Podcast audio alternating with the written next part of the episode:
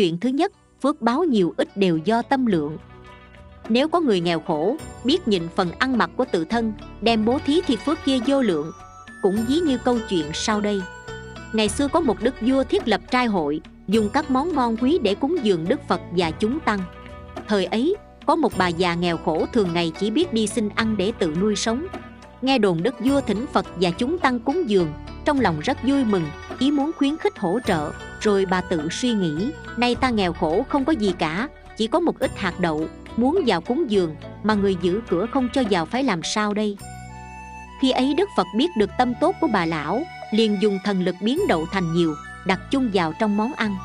Khi đức vua ra chuẩn bị cúng giường thấy có đậu trong món ăn, rất giận người đầu bếp.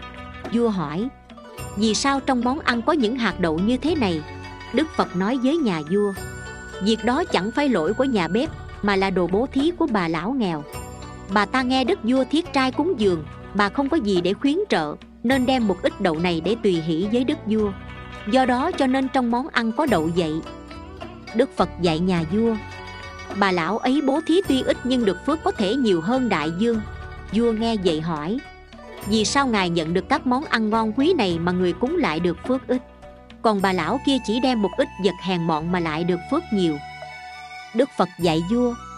Bệ hạ tuy có cúng dường nhiều, nhưng tất cả vật thực có được đều từ nhân dân trăm họ mà ra, đối với vua không tổn hại gì. Còn bà lão này chỉ có một ít đậu, lại đem hết để tùy hỷ cúng dường. Vì vậy nên bà ấy được phước nhiều, còn vua được phước ít là vậy. Sau đó đức phật vì vua mà thuyết pháp, vua và bà lão đều thấm nhuần đạo tích. Vì vậy cho nên người nào muốn gieo trồng phước đức chỉ do lòng chí thành thấu rõ pháp tướng không thật, lo gì không kết quả. Chuyện thứ hai, đợi có tiền rồi mới làm phước liệu có kịp chăng? Ngày xưa có một vị bà la môn trong nhà nghèo thiếu, chỉ nhờ một con bò cái một ngày dắt được một đấu sữa để cung cấp cho sự sống.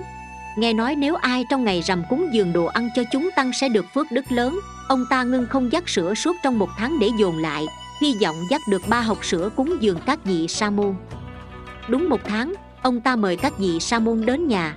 Khi các ngài đã an tọa, ông ta mang bình ra chuồng bò dắt sữa, nhưng cũng chỉ dắt được một đấu tuy để lâu không dắt sữa mà sữa cũng không được nhiều. Mọi người thấy vậy đều trách mắng. Ông ngu quá, vì sao mỗi ngày không dắt sữa để dành, mà đợi cho đủ một tháng để mong có nhiều sữa làm sao được? Người đời nay cũng như vậy, khi có tiền tài vật chất không chịu tùy khả năng nhiều ít mà bố thí. Họ cố gom chứa của cải cho thật nhiều thật lâu rồi mới làm phước. Nhưng lẽ vô thường cũng như nước lửa và ngay cả thân mạng, chỉ trong khoảnh khắc cũng khó bảo toàn. Nếu không tỉnh ngộ thì một sớm một chiều, khi buông tay sẽ mất hết không còn lại gì.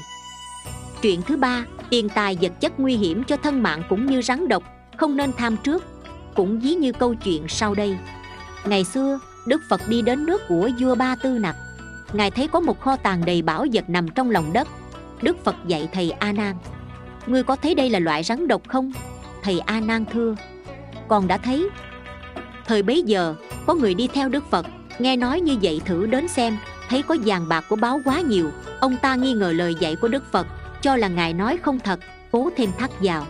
Đây thật là của báo mà nói là rắn độc. Liền khi ấy ông gọi tất cả người nhà cùng nhau chở của báo ấy về, tạo lập nhà cửa ruộng đất, thành người giàu có lớn. Có người thấy vậy bèn đến thưa với vua người kia gặp kho báo mà không chịu nộp cho quan. Vua nghe báo, liền ra lệnh bắt giam tất cả người trong nhà và tịch thu gia sản. Nhưng vua còn không tin đã lấy lại hết kho báu, nên sai người tìm nhiều phương cách khảo tra, trị tội. Đau đớn độc hại hết cách mà ông ấy cũng không khai và nhận tội. Vua rất giận, muốn giết hết bảy đời bà con dòng họ của ông ấy. Khi áp tải ra pháp trường, vua cho người theo dõi họ nói năng những gì. Ông ta trên đường đi than thở rằng đức phật dạy rất đúng đúng là rắn độc mà ta không chịu tin. Nay biết rõ nó là rắn độc, phải làm sao đây? Nếu là rắn độc, thì giết ta và thân tộc ta thôi, mà nay phải chịu chết oan cả bảy đời. Thật quả đúng và độc hại hơn cả lời ngài dạy. Sứ giả đem những lời than trên thưa lại cho vua. Vua nghe qua liền ra lệnh gọi họ trở lại. Vua nói với người kia, đức phật có công đức rất lớn. Ngươi nhớ được lời phật dạy, ta quan hỷ trả lại bảo vật cho ngươi sau đó vua ra lệnh tha tất cả bà con thân tộc trở về nhà. Do nhân duyên niệm tưởng lời dạy của đức phật mà được khỏi nạn chết. Vì vậy nên lời dạy của đức phật không thể không hết lòng ghi nhớ. Chuyện thứ tư, người thấy được chân lý còn không tin lời ma giả Phật. Ngày xưa có một vị trưởng giả, tánh rất tham lam bỏng sẻn. Đức Phật muốn độ ông ta Trước sai tôn giả xá lợi Phất vì ông mà nói các pháp công đức bố thí Nhưng vị trưởng giả này không phát tâm bố thí. Thấy trời đã gần trưa Ông nói với tôn giả xá lợi Phất Ngài nên đi, tôi không cúng đồ ăn cho ngài đâu. Tôn giả xá lợi Phất biết ông này không thể quá độ liền trở về thưa lại với Phật. Đức Phật lại sai tôn giả một kiền liên giận thần thông bay đến nhà ông ta để giáo hóa. Trưởng giả lại nói Ngài muốn xin tôi thứ gì mà làm quyển thuật này?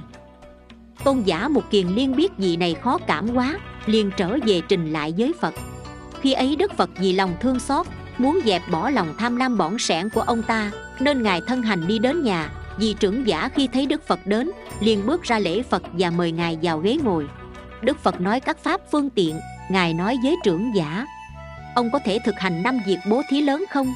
Vì trưởng giả thưa, Bố thí nhỏ con còn làm chưa được, Huống gì bố thí lớn Nhưng ông cũng hỏi Đức Phật, Thưa Ngài, năm việc bố thí lớn là những gì?